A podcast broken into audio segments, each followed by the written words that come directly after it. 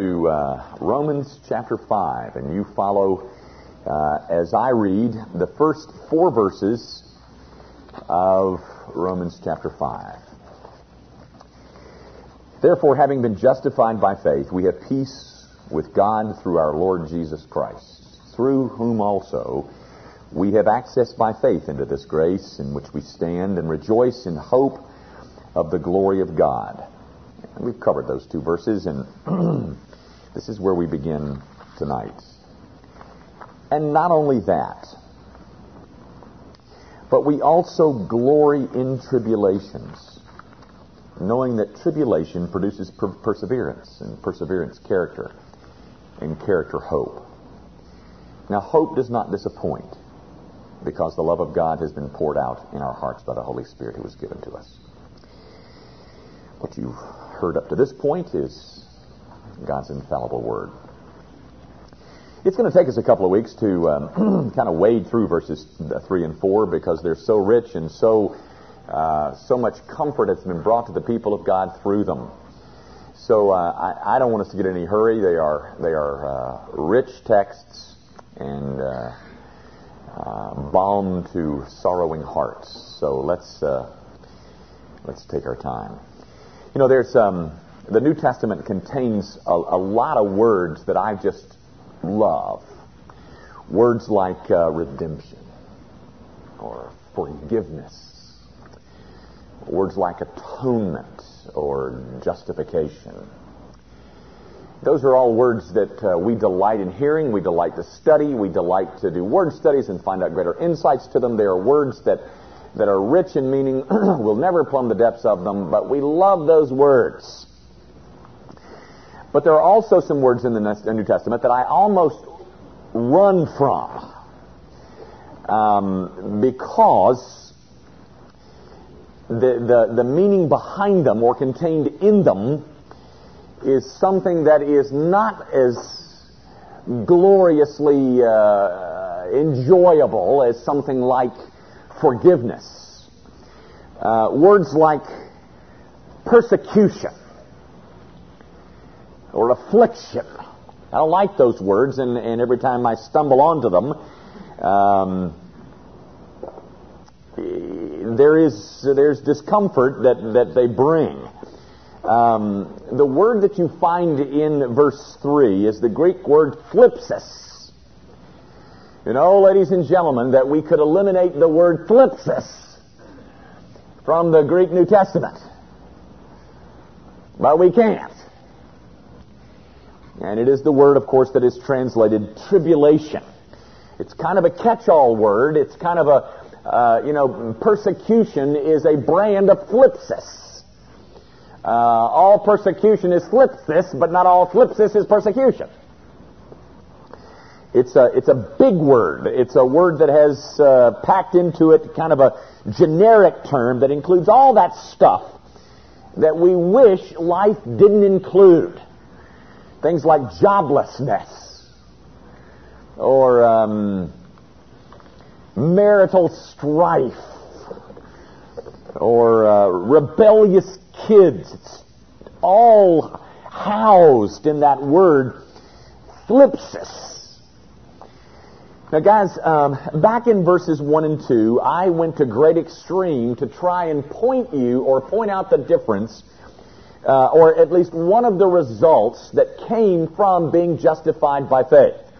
It was that because we are justified by faith, we have peace with God.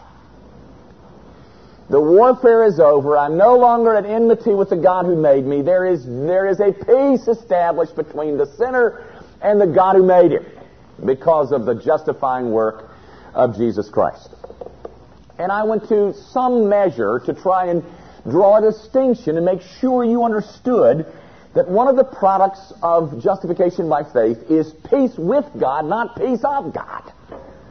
It is the peace with God that we uh, that is that is objective. Um, it is whether I feel it or not, I have it because of the finished and accomplished work of Christ, his mediatorial role for me.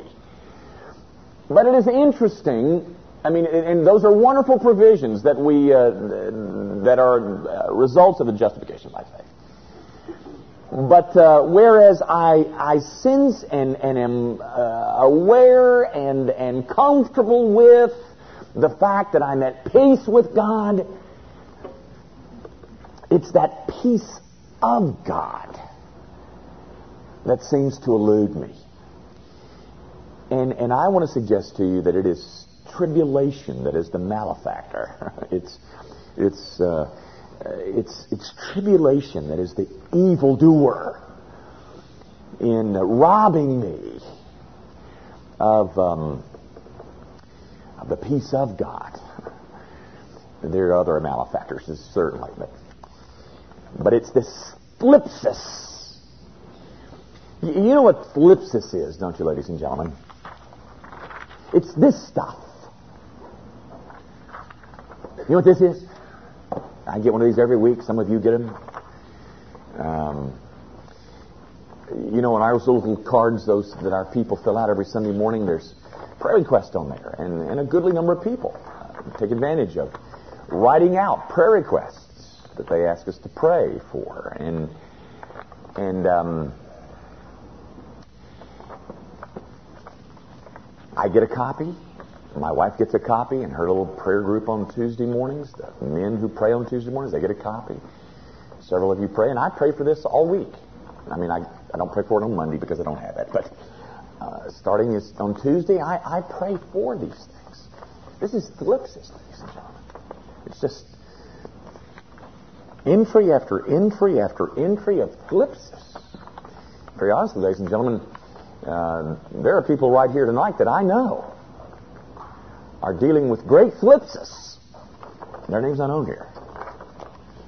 I know because you've privileged me by by drawing me into it. It's um, it's this stuff that is one of those um, reasons that though I am at peace with God, I sometimes um, I, am not so much sure I have peace of God. You know, um, maybe my thlipsis is not on here either. Maybe your thlipsis isn't either.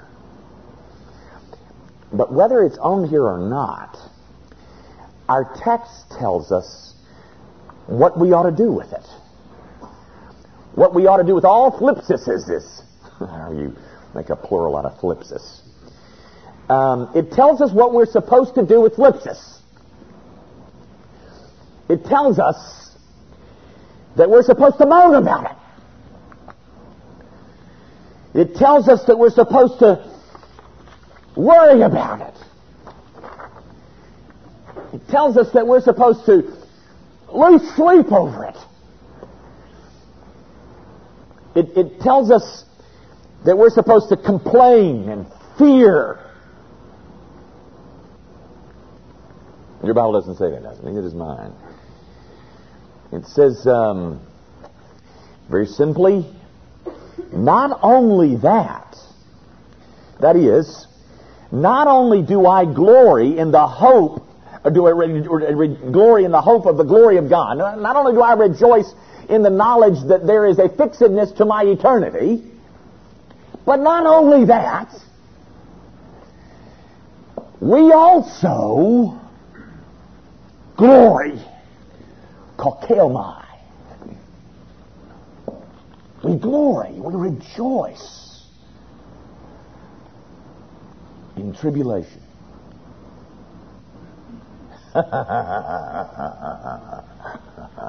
Who's he trying to kid?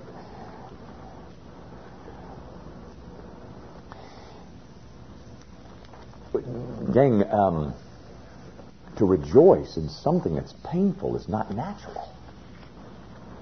Is it? Paul is nuts. He must have had too much of that fermented stuff. Well, gang, if he is nuts, then so is James, who said, Count it all joy when you endure various hardships. But not only is James, so is Peter. Peter um, says something that I, I, just love to read. He says, uh, Beloved, do not think it strange concerning the fiery trial which is to try you, as though some strange thing had happened to you. You got some difficulty, do you? Well, don't think that's so strange. It's not strange as if something really big has happened to you. No, it hasn't. He goes on. He says the same thing Paul does. But rejoice. These guys are nuts. Peter's nuts. James is nuts. Paul is nuts. And then so is Jesus. Because Jesus, using a, a different Greek word, but one of those species of the uh, genus, he says in, in Matthew 5 that um, blessed are you when they revile you and persecute you and say all kinds of evil against you for my sake. Rejoice and be exceedingly glad.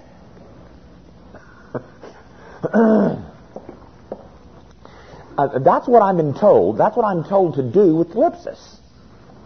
Is I'm supposed to glory in it. Y- y- ladies and gentlemen, do you want further proof of the fact that you're a saved individual? Well, I want to suggest to you the way in which your faith enables you to face thlipsis would be a grand piece of evidence. You know, um, you remember this summer I preached that series of sermons about building an uh, irresistible testimony. And I said that then, in, in one of those sermons, I said that one of the ways that would make us irresistible as witnesses for Christ is the way that we handle trial. And I said something about Steve Brown, uh, one of my heroes, who um, who said, and and I said back then that he can't prove this, and nor can I, but uh, he said that for every non-Christian that gets cancer, a Christian gets cancer. And the reason is so that we can show the difference as to how we face thlipsis and how they face thlipsis. And, and I, I agree. There's a point to be made there, ladies and gentlemen. If, if you want some kind of very subtle evidence that you're real, then look at the way that you handle difficulty. Just try to measure that. Think about this, ladies and gentlemen. Have you ever thought, how did Jesus Christ handle suffering? Well, you know, we haven't got time to go to all the details of, of how he did that. But there's one little, one little vignette that I want to remind you about, and that's when he's hanging from the cross, and it's in uh, Mark chapter 15, verse 39 and Jesus dies and he gives up the ghost, and, and, and people have just witnessed Jesus at his absolute weakest. And do you remember the centurion, the Roman centurion, that says, Surely, surely this man is the Son of God. What did he see? He saw blood flowing off of his temples. He saw somebody agonizing and writhing in pain. He saw water and blood mixture spurt from the side. But there was something about how Jesus handled suffering that prompted this certain centurion to draw this conclusion wow, if I ever doubted it before, I don't doubt it now. That's the Son of God. Well, all I'm suggesting, ladies and gentlemen, is um, there is no more important, no more subtle test of our profession of faith than the way that we react to trial. It's, it's kind of the litmus test, the acid test of one's faith.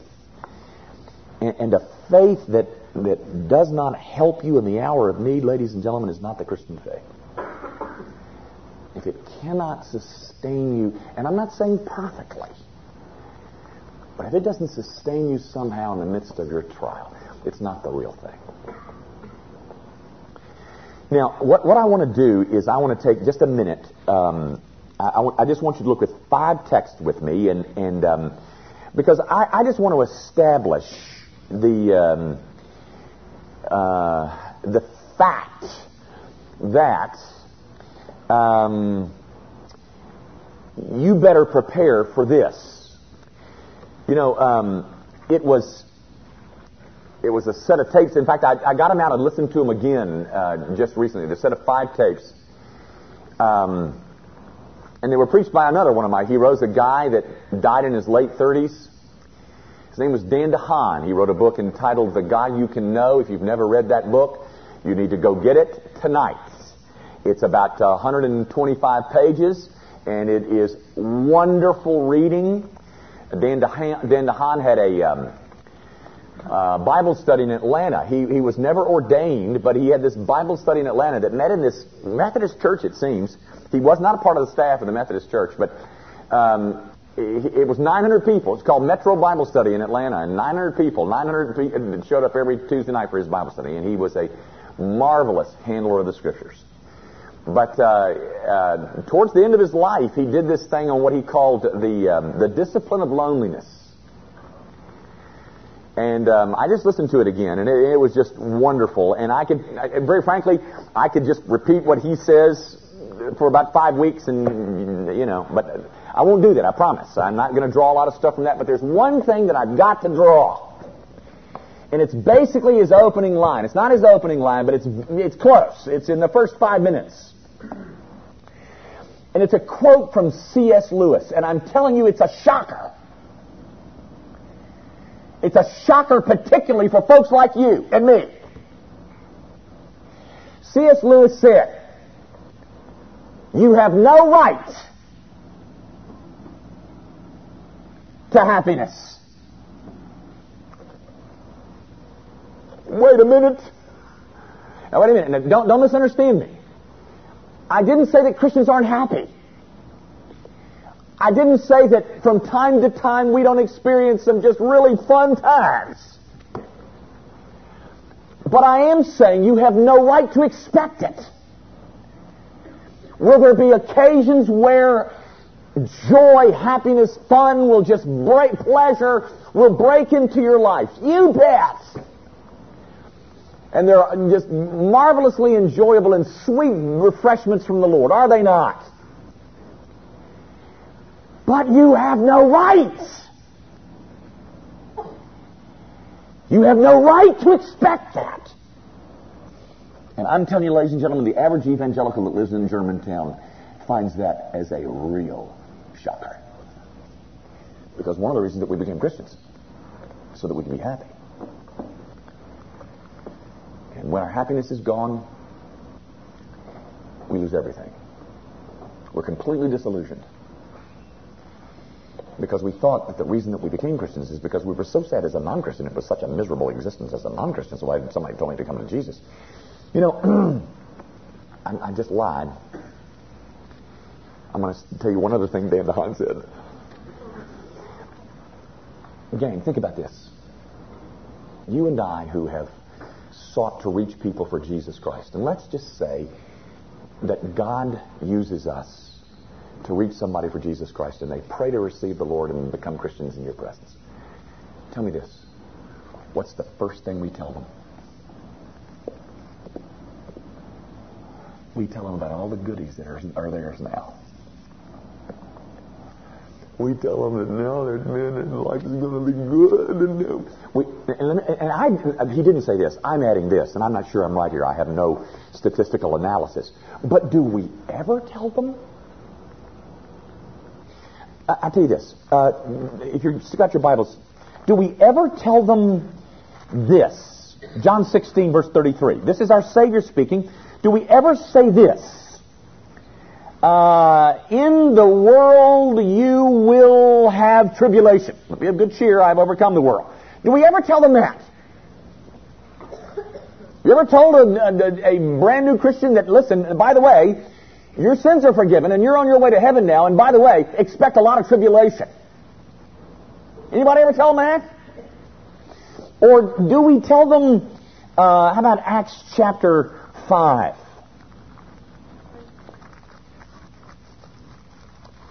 Acts chapter 5 verse 41. So that they departed from the presence of the council rejoicing that they were counted worthy to suffer shame for his name. Anybody ever tell a new convert that? How about chapter 14 of the same book? Oh, this is um, this is an interesting one. Acts 14:22. uh, let, let me begin reading it. Verse 21. This is really kind of fun, but Verse 21, 14, 20. And when they had preached the gospel to that city and made many disciples, they returned to Lystra, Iconium, and Antioch, strengthening the souls of the disciples, exhorting them to continue in the faith, and saying, Now listen, this is Paul and his bunch. They're going back and visiting cities that they've already been to, Lystra, Iconium, and Antioch. They just wanted to refresh the people, you know? they wanted to encourage them. You know, just kind of pump them up a little bit. And what do they tell them? Not very much longer, and you will have abject peace and joy, and, and, and, and not another problem will ever enter your gates. What they tell them to encourage them, we must through many tribulations enter the kingdom of God. That was designed to encourage. That Paul's a sick man. he is a sick man.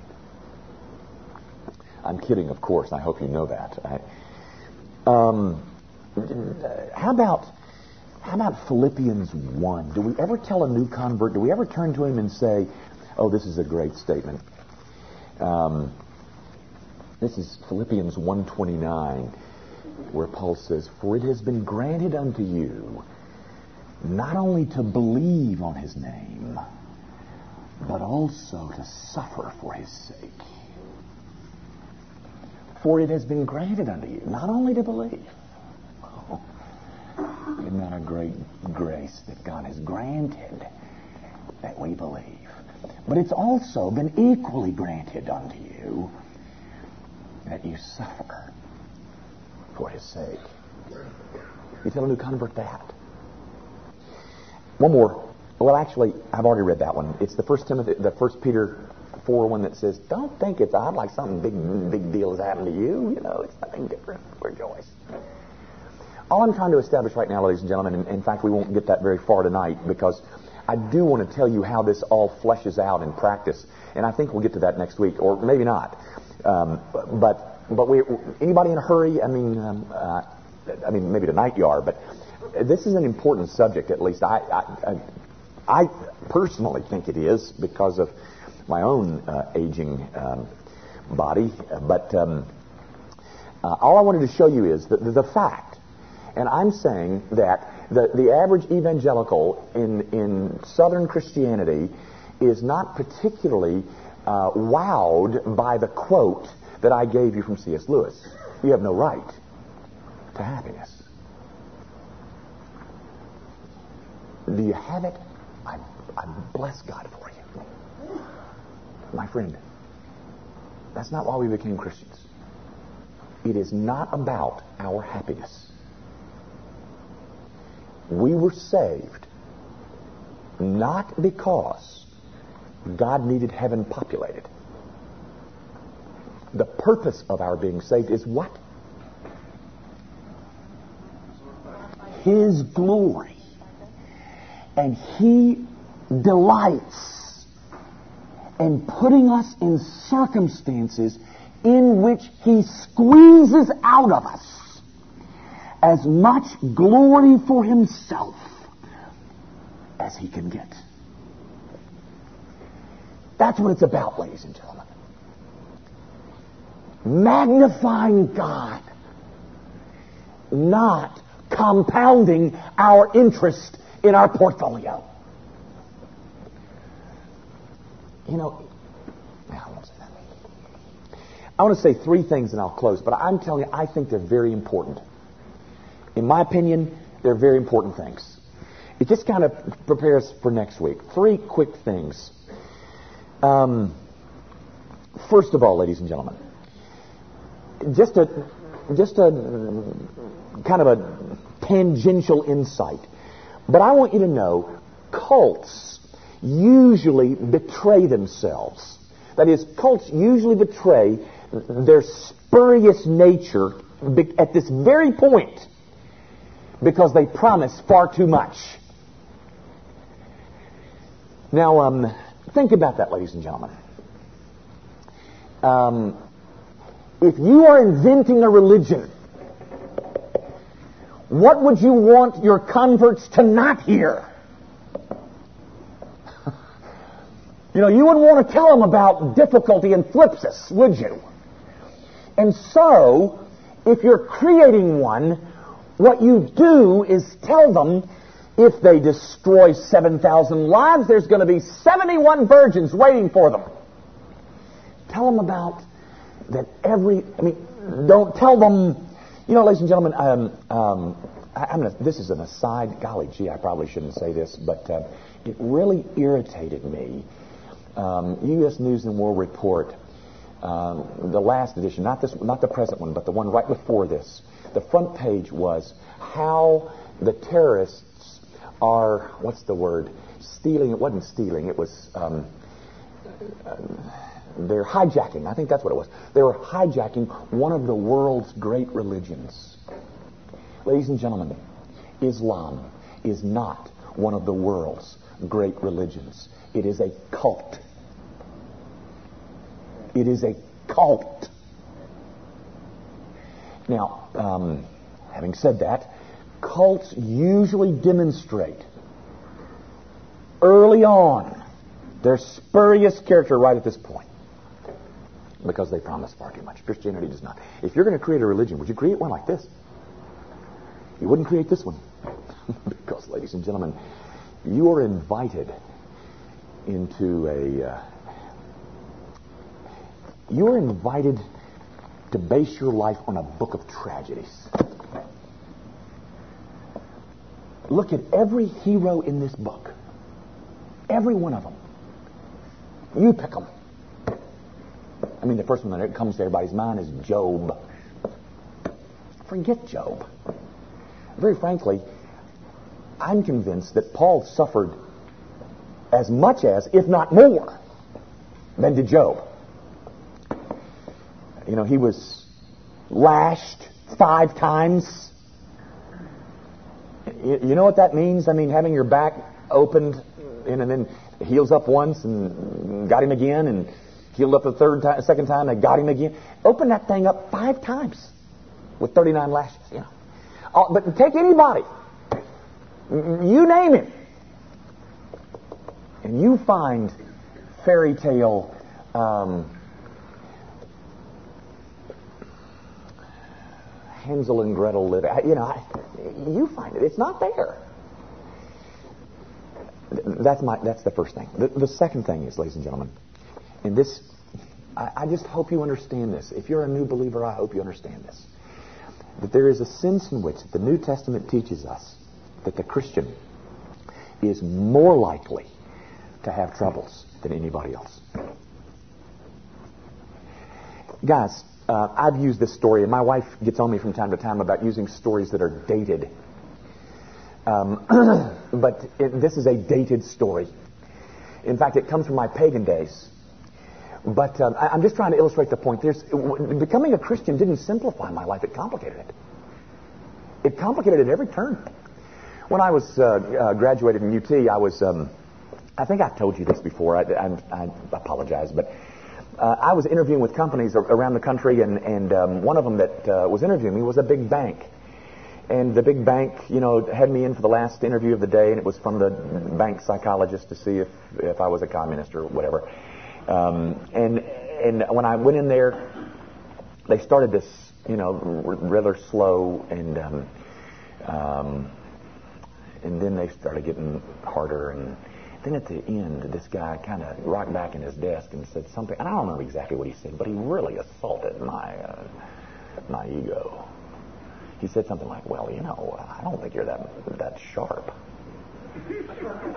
you you say to me you want to work in the trust department. Well, trust the trust department takes some real whiz bangs, and you ain't one of them. And so I, well, you know, um, I'll work real hard, sir, and I'll come in early. And, uh, and then he kept doing that, and I kind of finally figured out what he was doing, or at least I thought I did, and apparently I did. So I said, oh, okay. Well, watch this. You don't think I can do this job? You just uh, gnaw on this a little bit, uh, big boy. In about 24 months, I'll probably have your job. And if you ain't nice to me, you'll be looking for the, another job someplace. And um, he said, Thank you, Mr. Young. Good. Within 17 minutes, I had a job offer. Uh, they took me to the next office, and I'd passed. They wanted to see, you know, if I was kind of aggressive or whatever. You know, I guess I went a little bit overboard, but uh, uh, actually, I just made that up. Exactly what I said. I don't even remember what I said to him, but I remember I came back at him saying, "Okay, I can do this too, big boy." I don't remember exactly what I said to him, but the, the, the point is, then I became a Christian. I wouldn't dream of doing that now. That is godless. That is putrid. Yeah, well, you know, I got all the goods and you ain't got any of the goods, you know. It is just ugly. Because now in my life there is the God factor. And everything has become complicated because I became a Christian. It's not easier, ladies and gentlemen. It's far more difficult. And I want to suggest to you that the, becoming a Christian will saddle you with more difficulty, not less. They tell you that when you became a Christian? Well, ladies and gentlemen, it's time somebody told you. Francis Bacon said this, and I'm quoting If prosperity is the blessing of the Old Testament, adversity is the blessing of the New.